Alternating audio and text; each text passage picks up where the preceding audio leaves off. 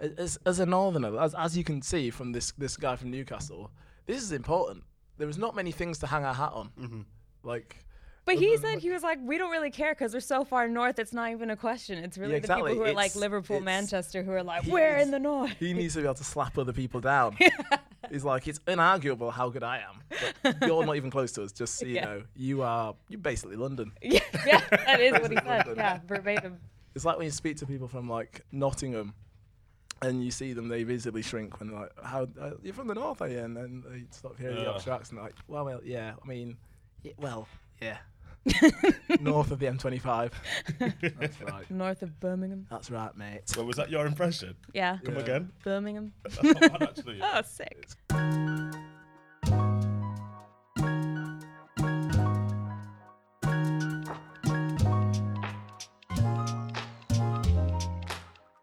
Welcome to Black in a Box, the world as told by black faces in white spaces.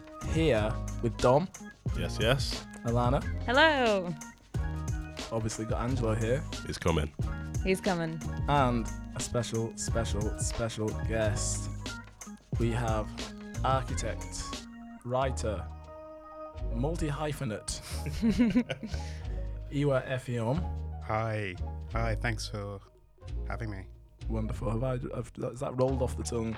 Correct. The the multi hyphen. Yeah. you can pat, you can pattern me if uh, if I need sorting. Good stuff, mate. How are you? Good. How are you guys? Yeah, yeah, yeah. Wonderful, Really thank good. you, yep. Happy to be in the studio. It's really Chatting. nice just to be able to like currently just bank 20 degrees. Mm. Just bank that. I can. It's a light jacket just in case because it's gonna get cold, but you can just bank that. Mm. Mm-hmm. It's good for the vibes. Mm-hmm. We're gonna open up with Black Out the Box. What have we got that is getting us going, or we need to shine a light on this episode? Um, I'm gonna go for black music. One, because last weekend I got to see Thundercat and Anderson .Paak open for Red Hot Chili Peppers, and I got my fucking life. it was amazing, amazing black music jam session. And then next week I'm gonna see Megan Thee Stallion and Cardi B do their thing, and I ordered knee pads for the occasion. Oh, your knees are gonna be singing. Oh yeah, my 30 year old knees they needed the support, so I got the pads.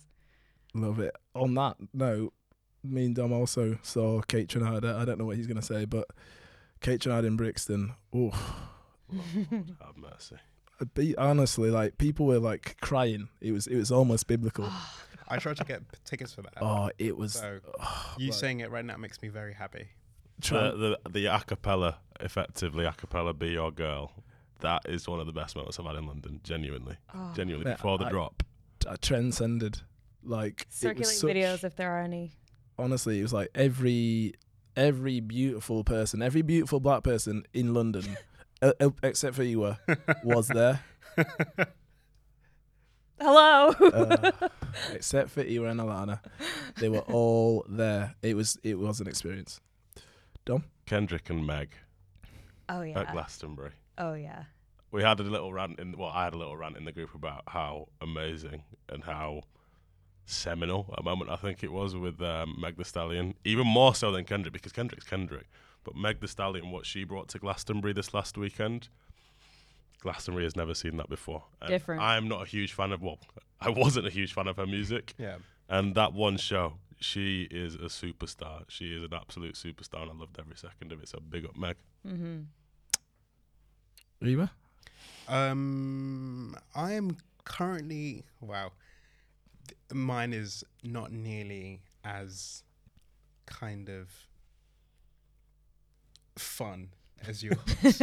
I haven't seen any music in the last few weeks, but uh, no, actually, I did go to a jazz gig, but that wasn't um, what I'm gonna say. I'm reading The Shadow King at the moment, which is a book about um, the kind of Italian kind of occupation of Ethiopia, hmm and it really is amazing. I think it got shortlisted for the Booker Prize a few years back, and yeah, that's Okay. that's what I would. I'm adding that to my list. Yeah, me too. Jello. So yeah, friend of the pod, Nadine White, um, has been working for a few years on a documentary which um, is going to be coming out called Barrel Children, um, and it's the the thing says thousands of people left the Caribbean for the UK with the promise of working a new life. Many were forced to leave their children behind with relatives, and um, in this documentary, she meets those children hears their stories. Um, I can't wait to see it. Nadine White is a friend of the pod, um, and I'm speaking it into existence. She'll be on soon, but just doing an incre- incredible work at the Independent, and um, just knowing that she'd done this story, story that is so pertinent to kind of me and my family, and I know that some of the people on that on the pod as well, just really brought joy to me to, to, to my heart. Hmm. Hold tight, Nadine. I will see you before the end of the year on the pod. Can I can I just jump in real quick and say Nubia Way film um, is being screened at the Barbican, I think this week or next, Hmm. and there was the opening of the African Centre like last week or Mm. the week before. So I just want to. That's Oh, ex- Sorry, that's it. Oh, that's it. I'm- perfect. No, this is it. Adding value. Adding value to the culture. So in this episode, um, this month being the anniversary of Grenfell, we want to talk about race and housing. Aside from Grenfell, we'll talk about race and housing with relation to Grenfell, and then also we will lean on the experience and knowledge and general vibe of our special guest. Here you are. Yes. I've got a little story for you. Tell me. It's a very brief one. I was almost an architect of note myself. So What I take, happened? take you all the way back to it will have been it's secondary school, so 2002. I did two weeks Lord. work experience with uh, Kirklees Council in the. I did architect- work experience with them as well. yeah, I was in the architects department, and it's a really nice like, office. And it was um, Tim Neal hooked me up, Toby's dad. Shout out Tim. Man liked him. And long story short, the math wasn't mathing. That's kind of key, from what I understand. Correct me if I'm wrong. For architecture, It's I mean, I think. Really sorry to say, it's actually a misconception. I was lied to. You- yeah. they just didn't want me. Tim Tim lied. I'm sorry. We could have been colleagues. Uh, I mean, it's it's the UK, so I don't know if we could have been called. it's not a police procedural. God, make a TV show out of it. It can only be one. Um, but yeah, I just thought it was, I you know, I in my mind, I liked SimCity. I'd played a lot of Sims. I thought yes, it's big up Sims. I thought it was just gonna be render and chill. You Mhm. know, literally put the blocks in, render it up. Yeah. Mhm. Madness. Yeah. Are we building this? No. Um I mean there's a little bit more to it, but but I mean that's pretty much it, Okay. right? I mean, well, You've got Sims, you know what you're doing. You don't need to do the 7 years of whatever education that people are peddling these days. yeah. Just You're get the cheat code. Yeah. Yeah. Done. What is the job of an architect? Okay.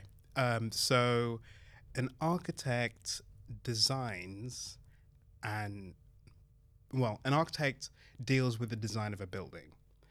Now, depending on like different contracts and stuff, that design phase happens over just the beginning of the project before it goes to like planning and whatever.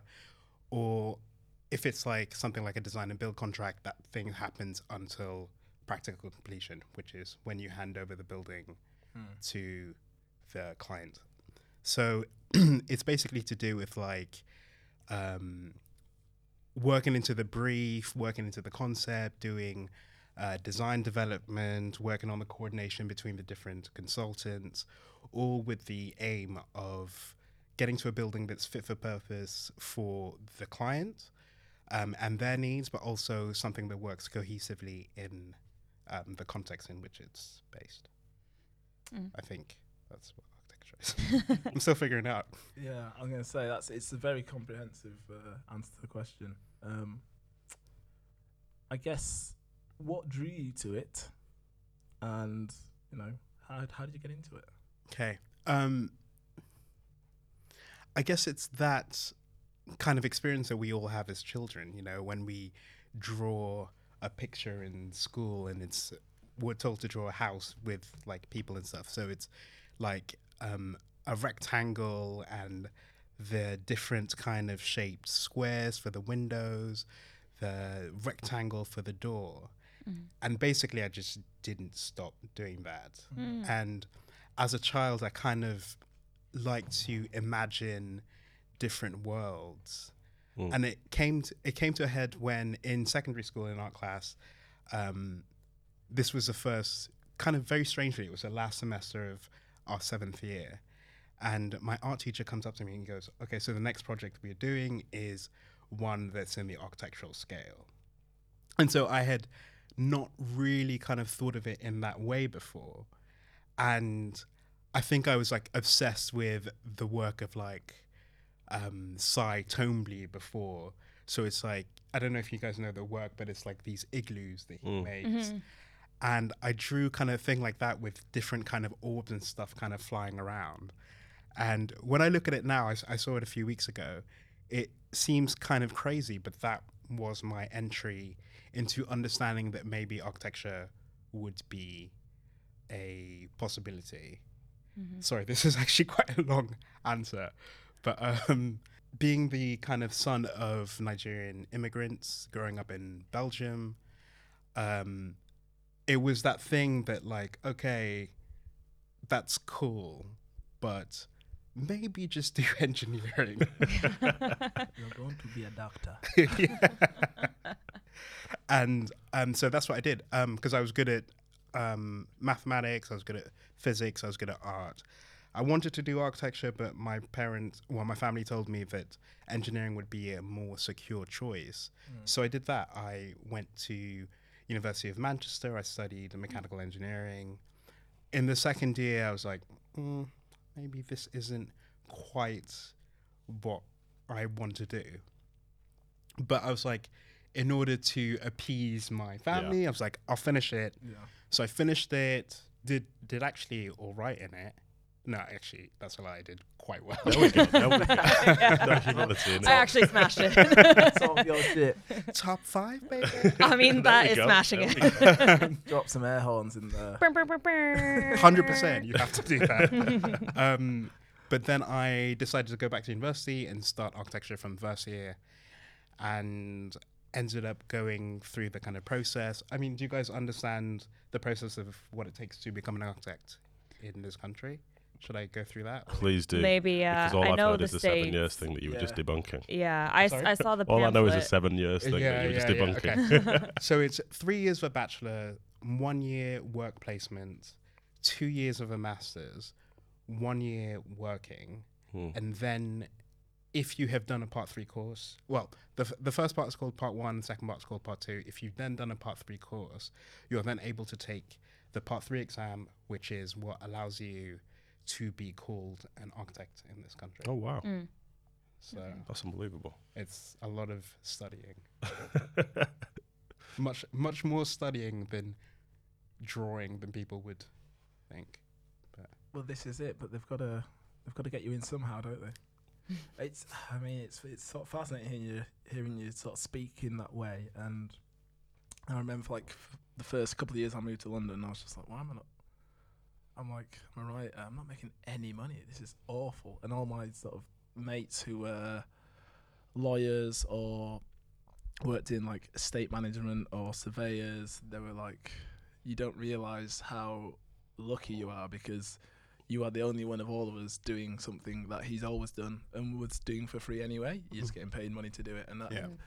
I really sort of that's something I held on to, and then I realised obviously the longer you go on, the money catches up with you anyway, so it's Mhm. not something you need to worry about. And I know, obviously, Alana, you've you've now you're now going through this process where you're getting to that point where you're going to be doing something which you love, and it's Mhm. just taken that that way. And I know, like, I won't speak from you you can speak for yourselves, but Dom, you're constantly no, but you're constantly you're looking for ways where you can Oh right, okay. create that situation for yourself. I've not always wanted to be a management consultant.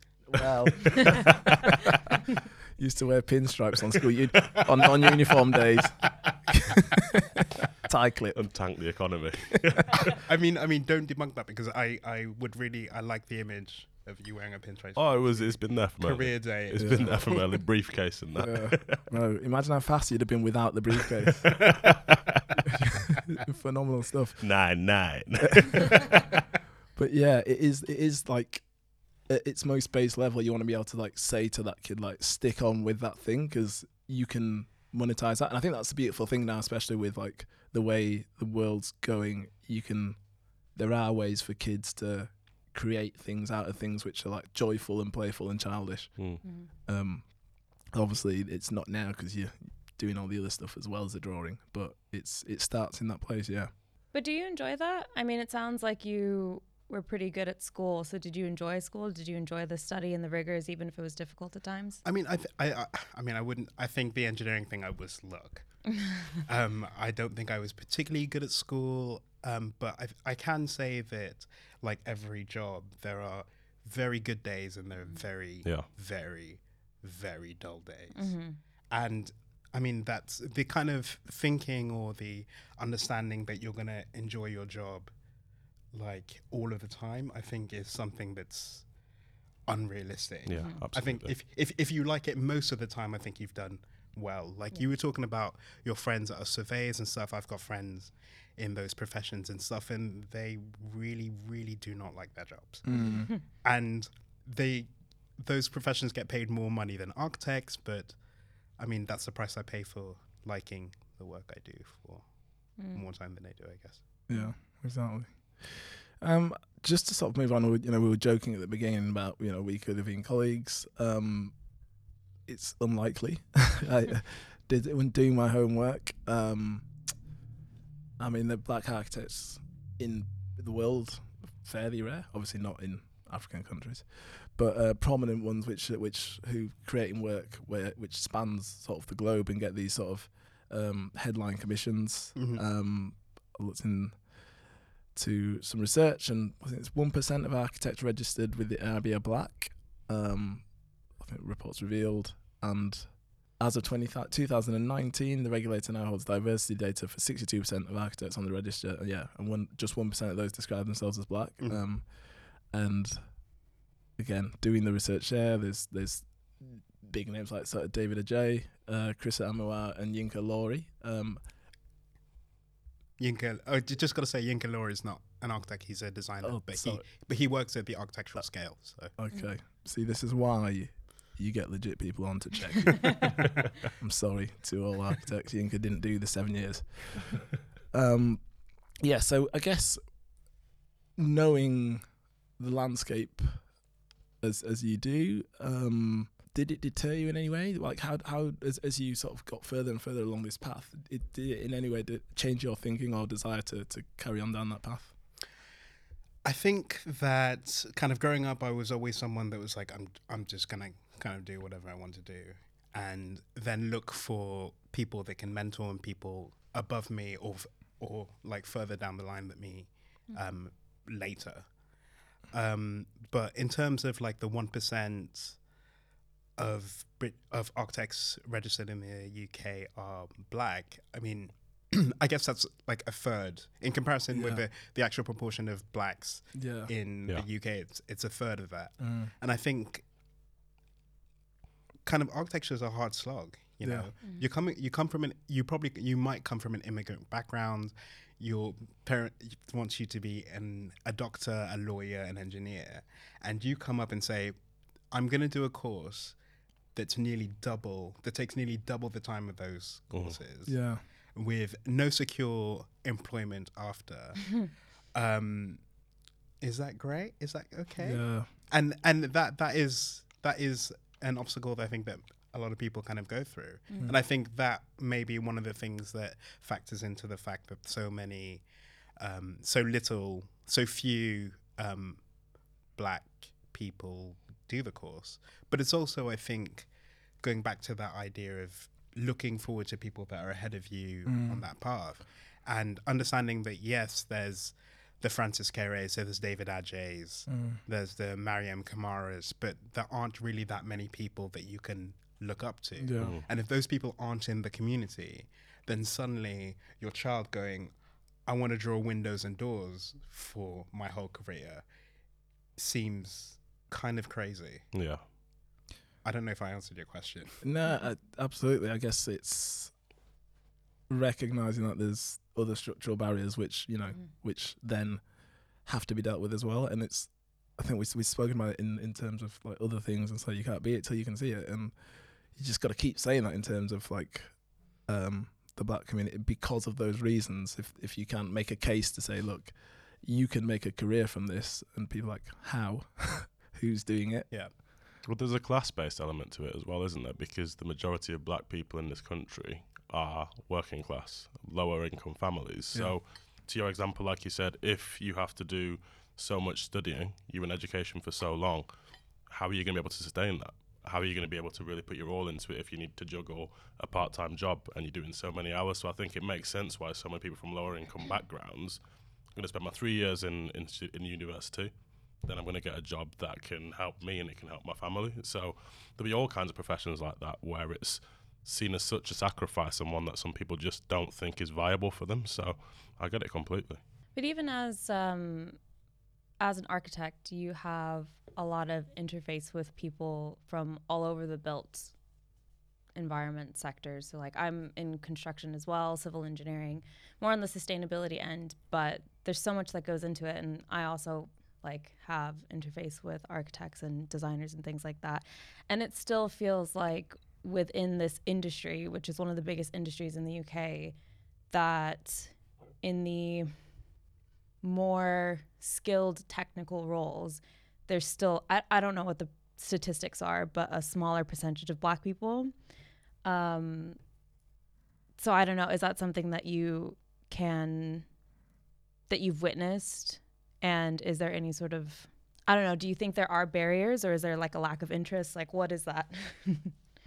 I think I think it's both. I think the lack of interest because of those um, characteristics of like um, black families that Mm. you refer to is the biggest barrier to um, black people entering into architecture. Yeah. But also, I will say that I think it's getting better.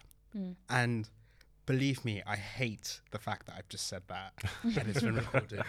But I do think it's getting better because there's more visibility hmm Mm. and the fact that now that we have the internet and social media g- there are good and bads right but like one of the good things that's come from it is that other black practitioners whether they are architects or they're in architectural adjacent kind of professions are more visible and and you're able to kind of congregate at events Yeah. where you know that there's going to be a big proportion of people there that look like you. I mean, for example, like this year's, well, no, next year's Architecture Biennale in Venice, the curators, two of them are um, have parents that are black. Mhm. You know, so I mean, that's that's a huge thing for like representation. Yeah, absolutely. and understanding the people in, in architecture. If you are a, a young black kid, there are people there that are doing very well in the industry that look like you, and also that are younger than maybe the David Adjayes or the Francis Mm. Yeah. Kérés. Because that's That's That- important. that's one of the things that I have issue with at the moment in so much that finding a mentor that's closer to my age, that Mm. has experiences closer to me, that's an issue. Mm. Mm. Yeah, I, I, I think the importance of like that sort of visibility on social is huge, and you see it in a lot of other sort of environments where black people might have thought I'm not necessarily welcome. So like obviously black black um young black children have always like the parents push them on to go to like Oxbridge, like you're gonna get your education, you're gonna do this, you're gonna like go and be part of this. And now you see um this visibility of people joining like the ACS at Oxford, at Cambridge, and it's seeing a community of people in a space which isn't like historically for you is a huge thing. And Massive. I guess the next question is: Is there like a tight knit community of, of, of given like sort of the numbers we discussed within um, the architectural community or the sort of wider built environment where you're starting to um, sort of yeah cluster together and, and, and have a higher profile as a result? I, I think there is. I mean, I don't know what a tight community is. Well, I, I, I, I don't know the metrics, but I, I know that like some other black practitioners or adjacent um, practitioners are people that I hang out with and people Mm. that I've made friends with. Which is something that's happened maybe in the last two or three years, Mm. which is something that I'm so kind of thankful for, and that's partly to do with some of the programs that I've in, um, uh, gone into, but also like some residencies where you'll see like that other black guy, and it's it's that classic like awkward thing of like, hey, yeah, Yeah. me and you, friend. right?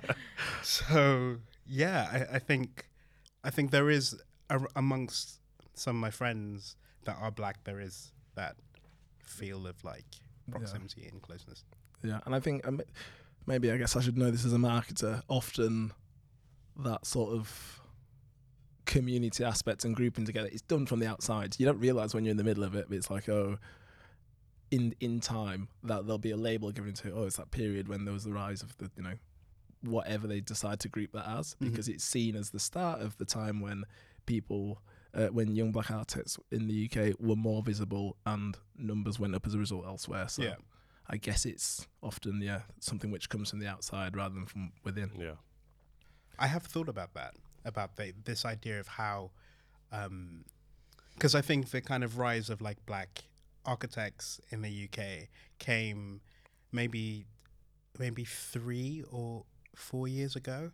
And I do think about that time and think, what what will people think about the time where suddenly there was like these young guys that were black that were suddenly doing architecture and they were Mm. very visible.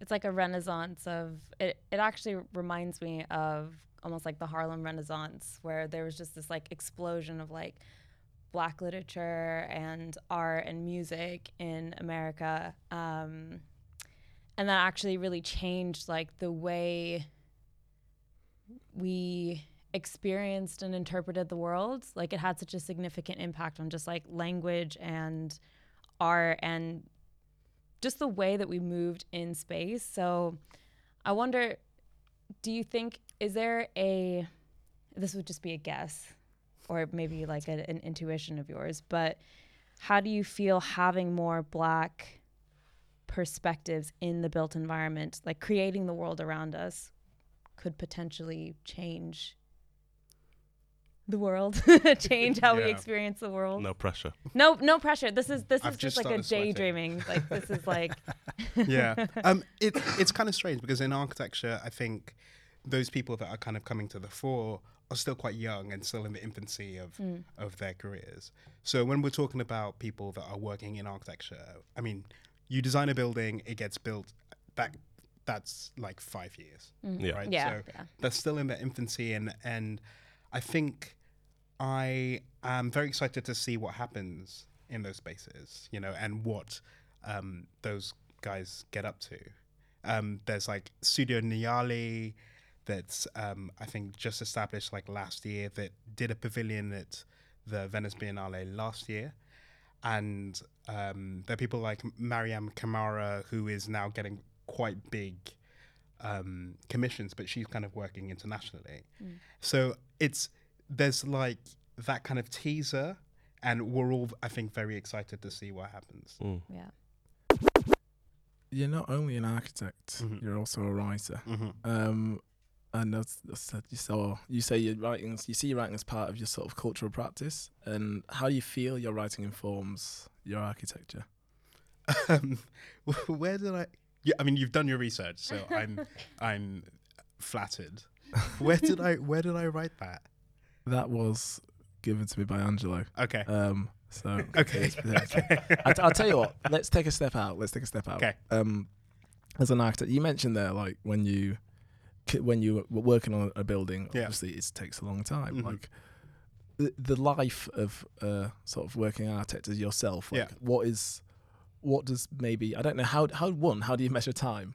Um, is it like project to project, and two, like what does like what would say like a five year like cycle to you look like? Is that uh, an appropriate amount of time to work in? I think I think it depends on the project, right? So the project I'm working on at the moment, I think it came into the office in a year ago, and it's going to tender and it's going to be on site by September, Okay. which is very, very, very quick. Mm-hmm. Mm. So it like really depends on um, the project to project and and I think now it's also kind of a weird time because people are trying to get things on site before the recession happens Yeah.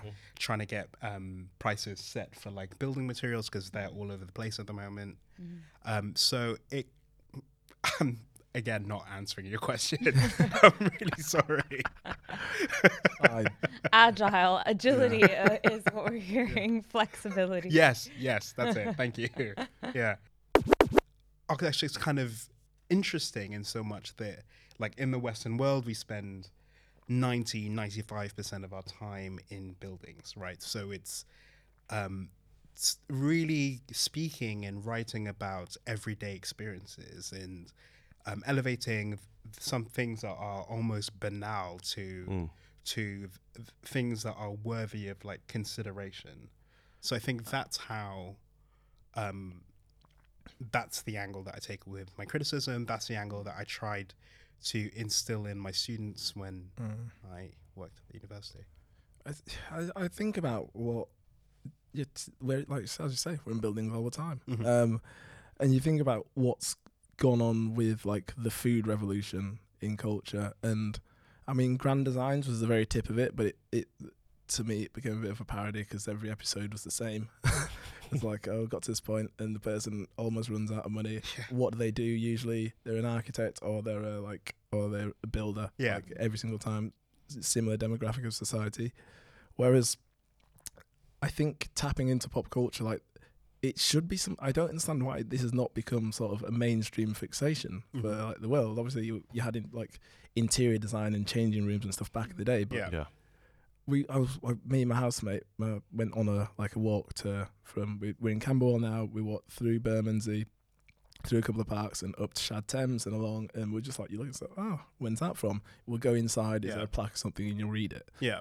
I don't understand how that's not like we've not this hasn't become sort of a a bit of a sort of modern fixation of culture, and there aren't like there aren't blogs, there aren't like hmm uh, meme accounts. There aren't like things that people are consistently talking about, given Yeah. like the the history that we've got on all of our streets, and people Yeah. understand it to a decent degree. Um, and like obviously, like it's something we should all like we we all understand. And I, it's curious to me that, as you say, it's not. It's still quite like it's seen as this elevated, hmm lofty thing that you've got to be trained to understand. Yeah. Mm. I mean, I think that's by design. But um, first of all, I'm going to go back to the point on grand designs because architects hate grand designs, and I I would say that that's a mistake, you know, because for so many people, like you mentioned, change rooms and stuff, so many people that's their first. Um, kind of introduction to the discipline of architecture or the discipline of sp- any discipline of spatial design. So I think architects should chill out and stop bad mouthing. What's it, what's the name of is it? Kevin McCloud. Kevin- Is it yeah. Cl- McCloud? Yeah, who studied architecture, I believe. Um, but going to your point of like the mystification of architecture, I think that's by design because it's something that's in the UK, especially, like buildings, homes are disassociated from the kind of very basic need of shelter and the very basic need of like housing people. And they have become this weird thing that's like an investment, which if you invest, then suddenly you have to have a discipline that designs um, or that takes care of that investment in such a way that not everybody can access that. But also, just the simple fact that um, these are very, very complicated processes that span, as I said um, before, like five years. So these are the reasons. It's not something that's as accessible as other disciplines. But I will say that there is um, a kind of growing um, cohort of people that when they want to engage an architect for their services will have a Pinterest board, you know, so people are Yeah. engaging with the discipline. Um, but as for meme accounts and stuff, that they do exist and I follow them all, Yeah, but um, then they're not as popular as maybe yeah. like art art meme accounts Yeah. or Which I find so interesting because like I love architecture. It's the one thing that I like to when I go traveling, like especially cathedrals Mm-hmm. are like my favorite yeah things in the world. Cathedrals and actually weirdly like cemeteries are like big like things because I just think they're so beautiful and maybe it's because coming from the states and especially coming from Palm Springs where like everything is just like flat one level, it's so different going somewhere else. Um, but then even a place like Palm Springs, which is all that like mid-century modern, like very specific, almost looks like the Jetsons. Like Yeah. I grew up with like a kind of awareness of architecture. Yeah. Yeah. So I think it's I find it interesting to hear that, especially here in the UK, because I come here and I'm like, this place is so old, and you have all different styles of buildings. Like, how can you not? Well, that's the thing, I think, because we take it for granted. Yeah. It's only once you start to travel, and I think the US is a really good example of it because the one place in America that I often compare to London and always gets compared to London is New York. And I always say that I love Manhattan, hmm. but Lord, it bores me to look at because what is there? Everything is like, what, what 60 years old, not much older. Mm-hmm. And you come to London, and that's why Americans are so dumbfounded when they come to London because you can have a gherkin down the road from a St Paul's Cathedral, and that's just alien to so many other people. I think that's one of the reasons why in the UK so many people take it for granted because we've been raised around buildings that Yeah. are like 700 years old. Yeah, or It's like a 400 year old pub. Yeah, yeah, yeah, yeah, exactly. yeah. But like going back to your um, your kind of home context of like uh, California, um, there's an account actually that deals with the. Um, it's called Hood Century Modern, I think, and it is. I'm Phenomenal. writing that down right now. I, tr- I tried to look at it on my phone there, but but um, This is what we need more of, and that's like yeah.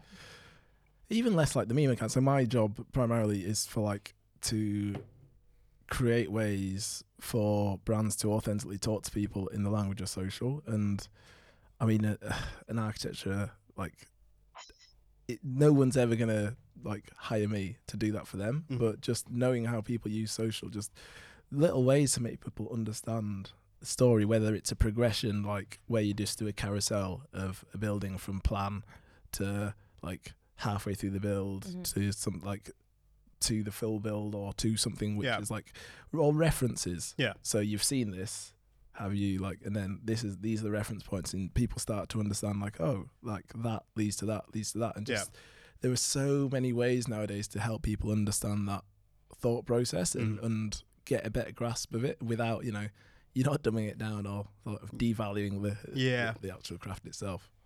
I mean, I'll also say that architects struggle to do that as well, right? Yeah. We, we struggle to convey the kind of processes that result in the buildings that we build just because there are thousands of them, Yeah. kind of thing. And that kind of distilling it down into kind of bite sized pieces that people um, can understand is something that the industry is still trying to work out. Yeah, it's probably in fact easier from the outside because I've I'm coming from a position of absolute ignorance. It's like Yeah. it's just like oh, that makes sense to do that like that.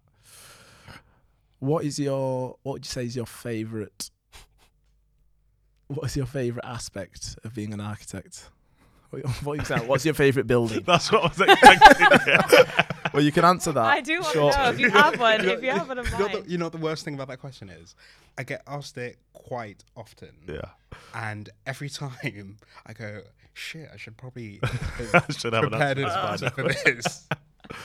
and I normally I normally say something along the lines of, I like different buildings for different things, which is like a vagary that I use to basically say nothing. Yeah. or you could just be like, oh, you wouldn't have heard of it. But yeah, what's what's your favorite aspect of being an actor? Just because, like, obviously we've been uh, from when we're talking today. There's there's so much to it. hmm so much to it. Uh, You know, the current project you're working on the inside. Previously, you work on different parts of different Yeah. buildings. So yeah, what what's your favorite part of, of, of the job? Whether that's a specific like aspect of it or Yeah. I think I think my favorite kind of part of the job is understanding or seeing something go from concept to something that's like buildable, right? Mm. We were talking about design beforehand and how that changes in different kind of contract settings. And um, it's very rarely do you design something fully and then send it off to the contractor and they build it. Yeah. It is something that's in flux for the whole five years that happen that it's kind of being developed and and built. And I think that I always say, kind of, if we get 50% of the building that I designed or we designed at the very beginning, then that's a win. Oh, nice. But also, kind of waiting to see where it will stop or where it will land. That's something that's great. And how it associates with the kind of um, initial principles that were in the design, right? And also, then in the end, how it helps, hopefully, um, the community that it's being designed and built for. It's a very good answer. Thank you. Fine, yeah. That was off the cuff as well. It, It is, wasn't. yeah. It wasn't rehearsed. Yeah. Good. Well, I I mean, we'll just we'll just edit out the bit when you said your favorite film was uh, your favorite building was a gherkin. Okay. Please leave this in because that's really funny.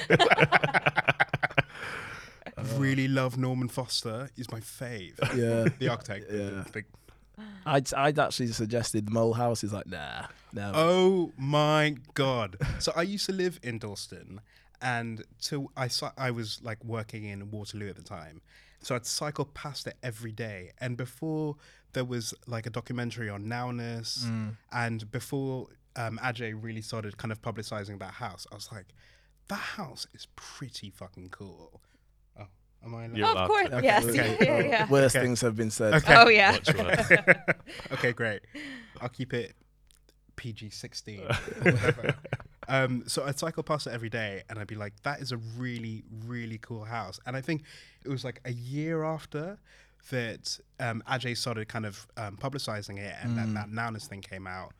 Um, and yeah, I was, um, my tastes were confirmed by the documentary that came. Yeah. Could, how much of it can you actually like see from the? Oh, going, can you very see, oh, little. I think there's like um, there's a kind of wall that goes around it, and there's Yeah. you can see the top of. I think it must be the second or third Yeah. and you can see the top one with their kind of mirrored windows, Hmm. because you know you. I mean, it's not it's not pristine, but you know that a lot of kind of care and consideration has gone into the architecture that's there. And there's another Adjaye house on that street as well, which is quite strange because he doesn't really do residential projects. Yeah. So f- for context, um, the Mole House is a house in Hackney, Um, de Beauvoir, de Beauvoir yeah, town, in the wh- Hackney Borough. yeah, where which owned by uh, an artist, Sue Webster, who's friends with uh, David Adjaye, and she said, "Will you sort this out?" Mhm. Basically, it was a derelict property which had been owned by someone affectionately termed as the the Hackney Mole Man. Yeah, Makes- this story is, is it sounds like it's been made up. honestly, he'd been in this this property was in absolute rack and ruin, and he'd been called the Mole Man because he'd just been burrowing through like Andy Dufresne, just burrowing holes through underneath this property. And the roof was fall. It was a mess, and then obviously it was bought, um, stabilized, and yeah, he was. I mean, I think he lost a house as well because he was trying to burrow under the the street in front, and then it started collapsing a bit. Yeah, And I think the community was like, "You're strange.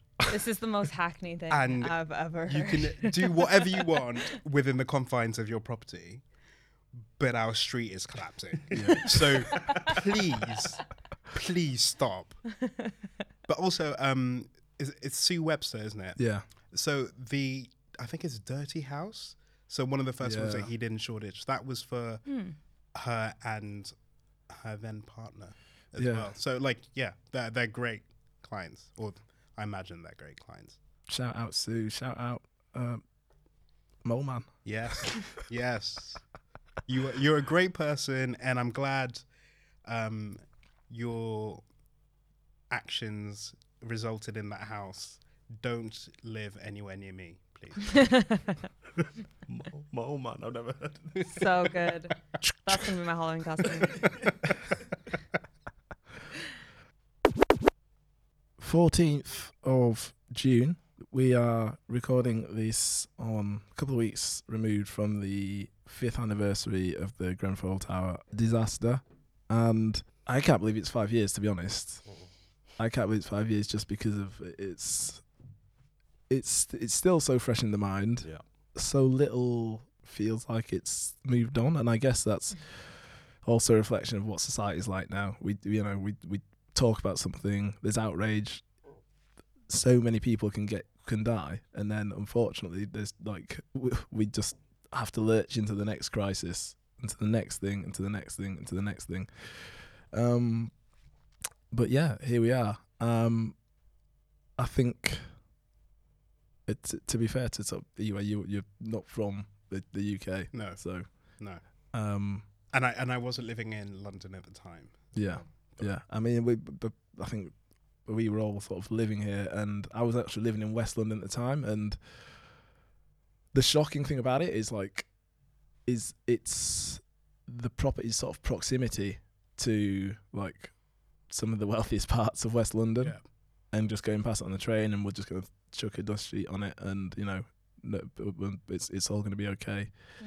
I guess how aware of you uh, about you know what caused the fire, like in terms of like the cladding.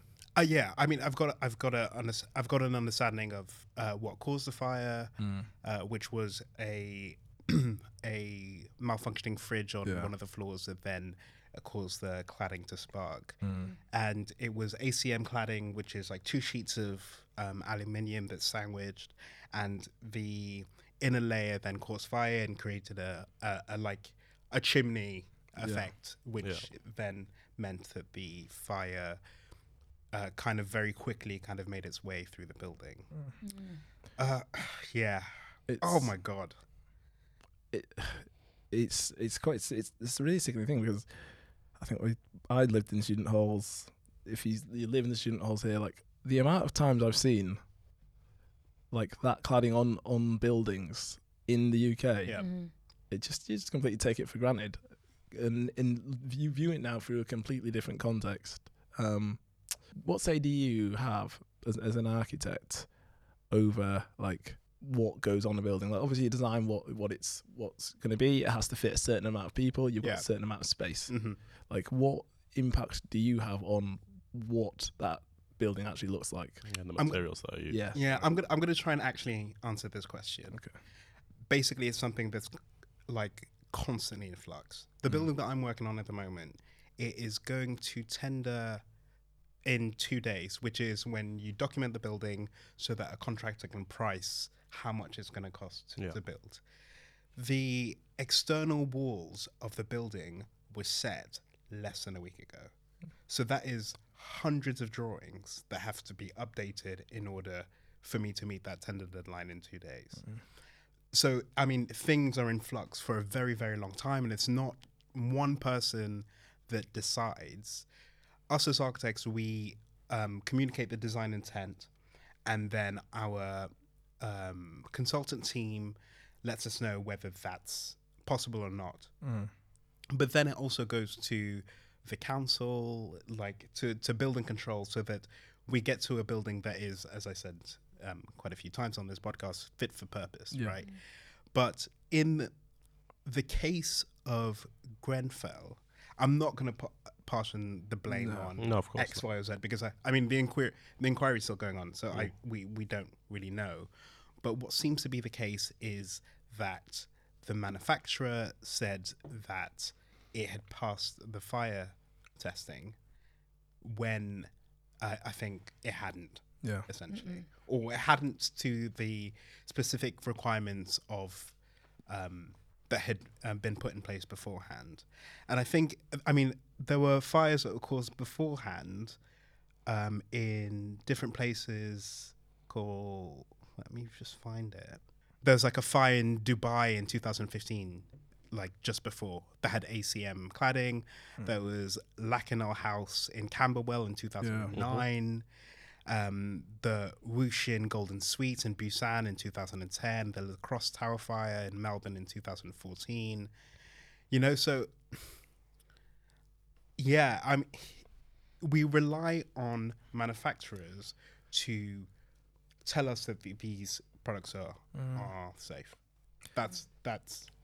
But it's also kind of endemic of the construction industry, in which risk is is like allocated to different parties and like the Hackitt inquiry the report that came out at the end of 2017 kind of came out with this and said that basically the issue, what's been happening here is that we don't actually know who's the, who's to blame because the responsibilities have been passed around. Yeah. Yeah.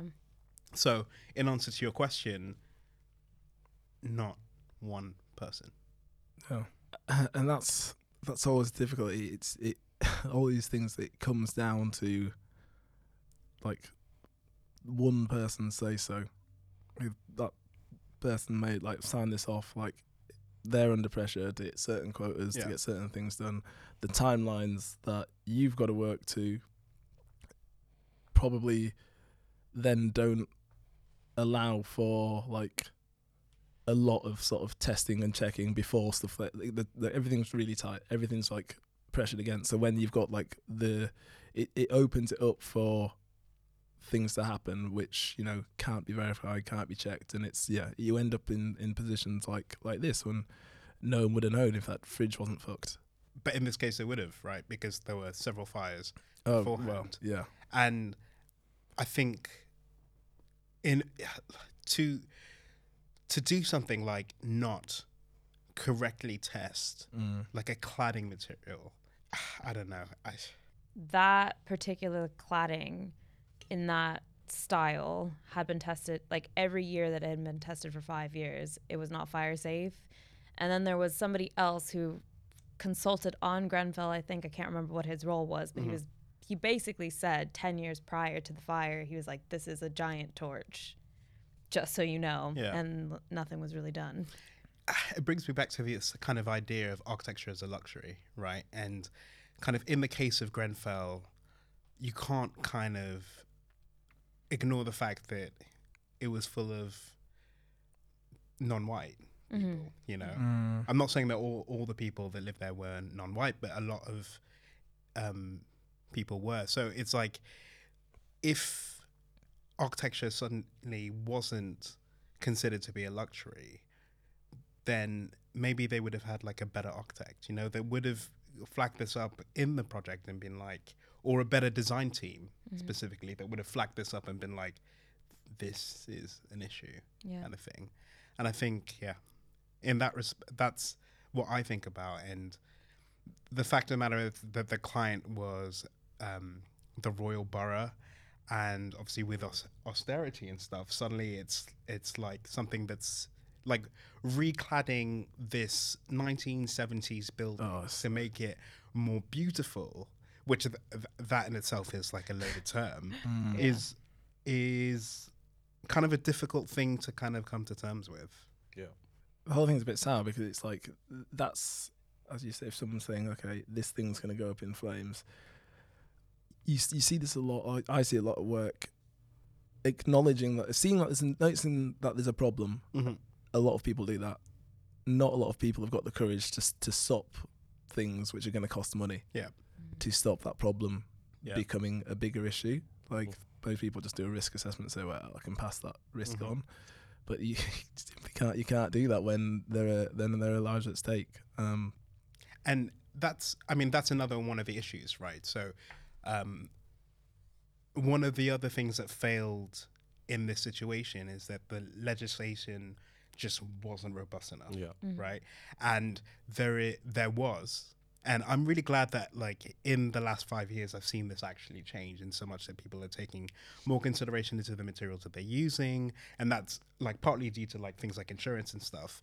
But in this case the, the legislation doesn't wasn't robust enough which meant that this team that worked on this project were able to kind of skirt some of those kind of requirements you know which is something that's that, hap- that happened fingers crossed a lot in the industry. And it's something that i'm starting to see less of. Mm.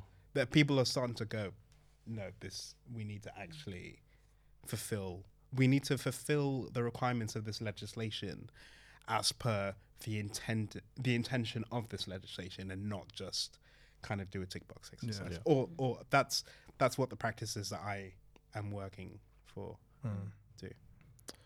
I mean, I think it's fair to say that the what happened leading up to Grenfell is one thing, but what's happened afterwards is very revealing about this nation. I remember about six months ago when the um, survivors called on the government, called on the Met Police to speed up. The fact of the matter is there have been no prosecutions, Mhm. over, and I think that goes back even to what you were saying that the residents inside that building there was and is a certain value, uh, and it's a horrible thing to say, but there is a certain value that was placed on their lives. Mhm. And one of, I think that one of the most suffocating things about um, living in the UK, specifically England, is the absolute amount of tap dancing we have to do when it comes to subjects of race Mhm. from the the fact the reason that that cladding was on there in the first place because the, pe- the the rich people of that borough did not want to be reminded that poor people lived among them to the fact that there has been nothing close to justice for those people and and I think that the closest that they will get is some kind of public inquiry where lessons will be learned Mhm. um, but it was absolutely wrapped up in race. And yeah. the problem is that even saying that, I already know that if, if if I kind of brought that to people in power, they would ask for 27 bits of empirical data. Yeah. And actually, the data is the absence. It's the fact that nobody has been persecuted. It's the fact that um, this was known since 2009. There was the fact that this happened uh, uh, a, a couple of years before in Dubai, and nothing was done. It's it's it's the absence of data that makes what happened, in my opinion, so damning. I mean, I I really hope that the survivors of Grenfell and the, those that lost people in the fire do get some sort of resolution that is that is more than just another report, Yeah. right? Because there there is there is a paper trail, right? That decision was the result of hundreds of pieces of correspondence, hours of meetings, maybe not specifically to do with that cladding, but this, the the decision to use that cladding can be traced back. Yeah. Uh, Well, let's be let's be super clear on this. Um, 2007 test by Kingspan um, that we used at Grenfell. They said that it would cause a raging inferno. That company kept using the test results from an earlier version to market the product. In 2013, um, the executives at Celotex, which made most of the insulation on the tower, had known that in the event of a fire, its insulation would burn. 2009, an Arconic executive shared images of a burning tower fitted with similar panels um, to show you how dangerous it can be when it comes to architecture. Yeah. The evidence is known. It's and this is why I get so frustrated because it's like, well, provide me the evidence. Here's the evidence. Well, it's been a long time, so lessons must be learned. It's like, well, when the faces are, and Ewa, I'm not going to hold you to my statement Yeah. because you have like endorsements and stuff, but I don't.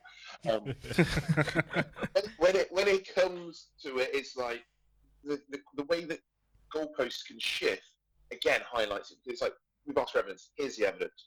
Well, there's it's been a long time, and I think the important thing is lessons need to be learned.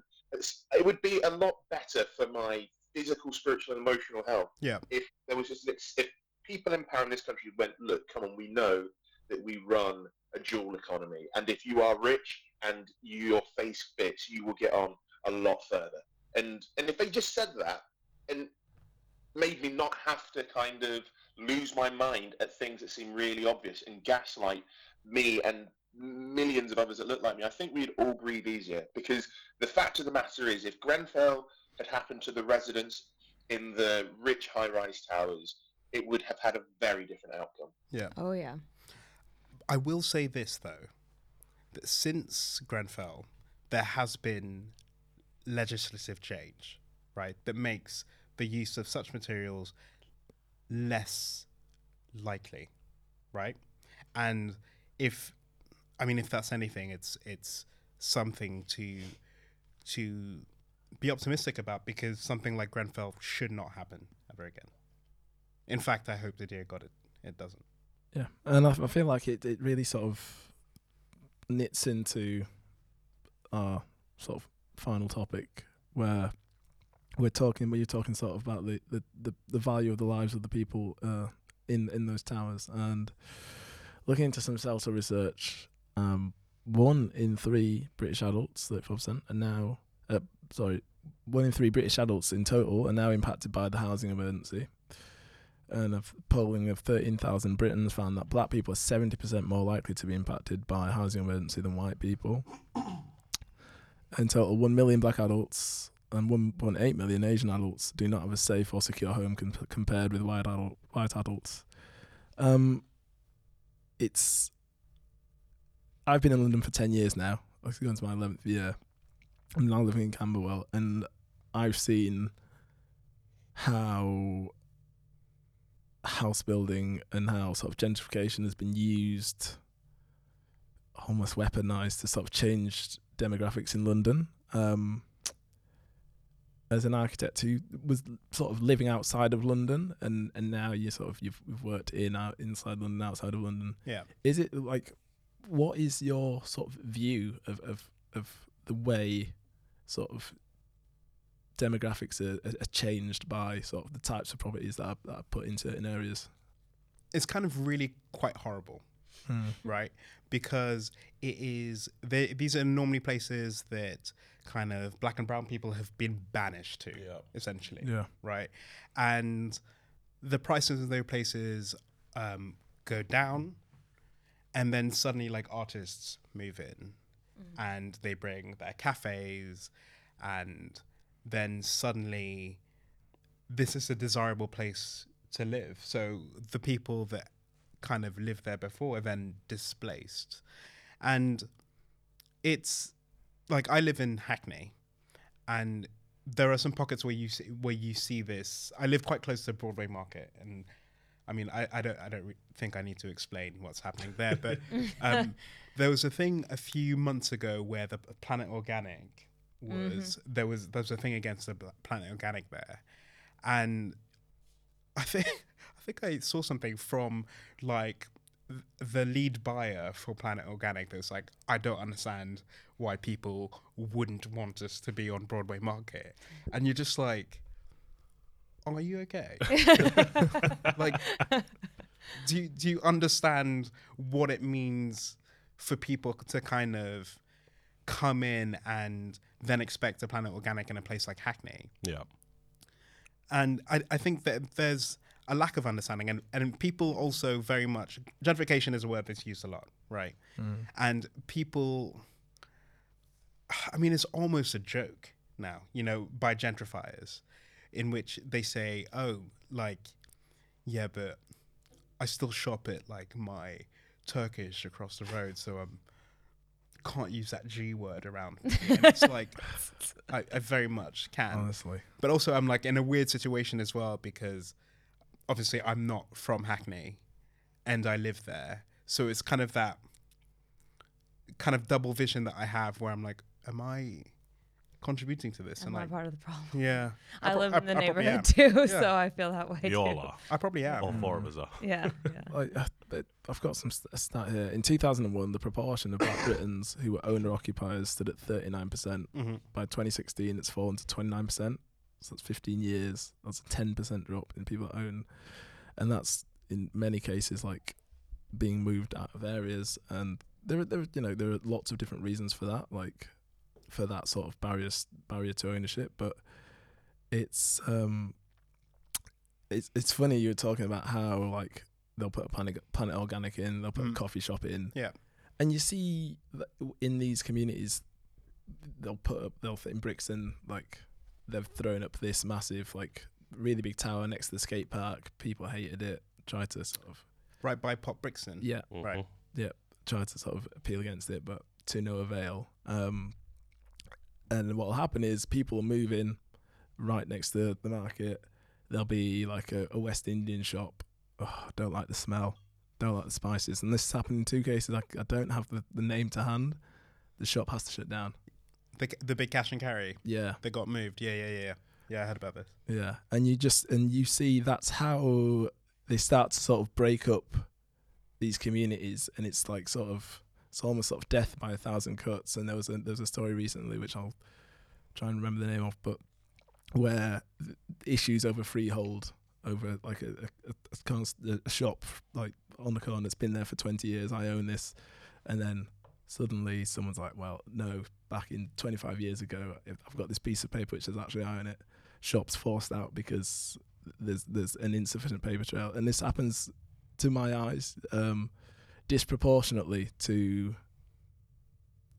shops which are cornerstones of sort of black communities over other communities, and then yeah, get them out. Let's get a coffee shop in.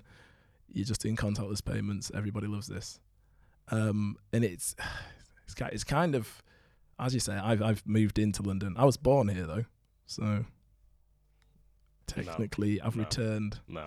no, Uh-uh, uh-uh. no. I'm really glad you said that. but it is it, yeah it's it's it's really sort of quite heartbreaking to see um es- especially as someone who's like I've I've moved back into London and it's like okay you see your people you you find like your tribe and then I'm like actually no this is this is sort of Yeah. slow death almost of, of this um but you you live in Hackney I do. Yeah. how do you sort of feel about this the the G word. Um, I've always lived in places that are like that, so I I feel like I have that kind of double vision too, where um I'm attracted to a place because of the culture, because of the diversity, this, that, and the other, and it feels a little bit like home. But then there's a part of me that's like, mm, but am I also attracted to this place because they do have, you know, these nice coffee shops? I mean, I'm from Palm Springs, damn it. Like, like you want to talk about gentrified. And then I moved to, you know, when I went to uni, I was at USC, which was like the land of like all the spoiled rich kids. And it was like, I've always kind of been in those environments. So it's not unfamiliar to me, but it is weird. Um, what I see in the Hackney area is like almost what I saw happen in Silicon Valley or like Santa Monica, Venice after like social media booms. It was like Venice is a place that was actually very like artsy, very rough when I was growing up, which is where my family is from in LA. And Venice n- Beach. Venice Beach, Yeah, yeah. And you would never know going back there now because it's like rag and bone and spin and yoga boutiques and like intelligentsia coffees and it's like within less than a generation completely different place so it's really sad because people move there for a certain energy Yeah. and then they destroy the energy Yeah. one sort of thing I looked into is like I think we've mentioned a few of them is those sort of I, I questioned often like would they ever be like would we ever see like black middle class neighborhoods given that sort of the black working class neighborhoods don't really have, have been are, are being broken up Mhm. um I mean I'll throw it to you I know it's something me, me and Dom have talked spoken about in the past as to whether you know it's going to be a thing but Yeah. sort of my view on that is like everyone saw sort of mangrove small axe that's where it would be if it had been allowed to but you, we, we saw what happened to them during like that the ownership wasn't allowed the community got broken up and i'm just have to like i wonder myself having cited what happens to restaurants when people move in um if the sort of communities are not allowed to form if the institutions are not sort of there that people need i i just question whether these sort of communities would be able to sort of thrive enough for for them to become established it's kind of a strange thing. Like Elsie Owusu, who is a British Ghanaian architect who is like two generations above me, um, tried to kind of start such a community in Hastings and was just met with like loads of NIMBYism. And it's just like, it's also kind of I think it, the the underlying question is will that ever be allowed to happen and I'm not sure that that that will ever be allowed. And it's also kind of there's like an appropriation of different cultures that's kind of rife which means that you we can never have all that space that we just um, kind of say is ours and um, kind of builds community from that. There will always be a, a certain amount of permeability through those communities. Yeah. And whether that allows for uh, kind of diluting of the culture or not, I, I d- I don't really understand. I don't really know, Mm. essentially. I don't know. But also, um, I mean, I just remembered an example of a community that's actually fought back against um, the drive to gentrification. I think it was like in South Tottenham or something. There was like this big development, and I don't know the details, and I probably should have said anything, but um, uh, where they try to kind of create th- like hundreds of homes and kind of basically displace this like Latino community there, and they fought back and won at the end of last year. Hmm. So there is hope. And finally, back in the box, who, what, where, whom is getting put in the bin? Uh, R. Kelly has been sentenced to 30 years in prison. Get him in the box. Get in the box. Sure he's underneath it. Um, but yeah, he's got 30 years. Breaking news. Uh, very, very pleased. That man is in the box. In the box. Can I just add one really quickly too? Clarence Thomas, get in the box and shuffle over a cliff. Didn't What? Ghislaine Maxwell only got 20 years? Yeah.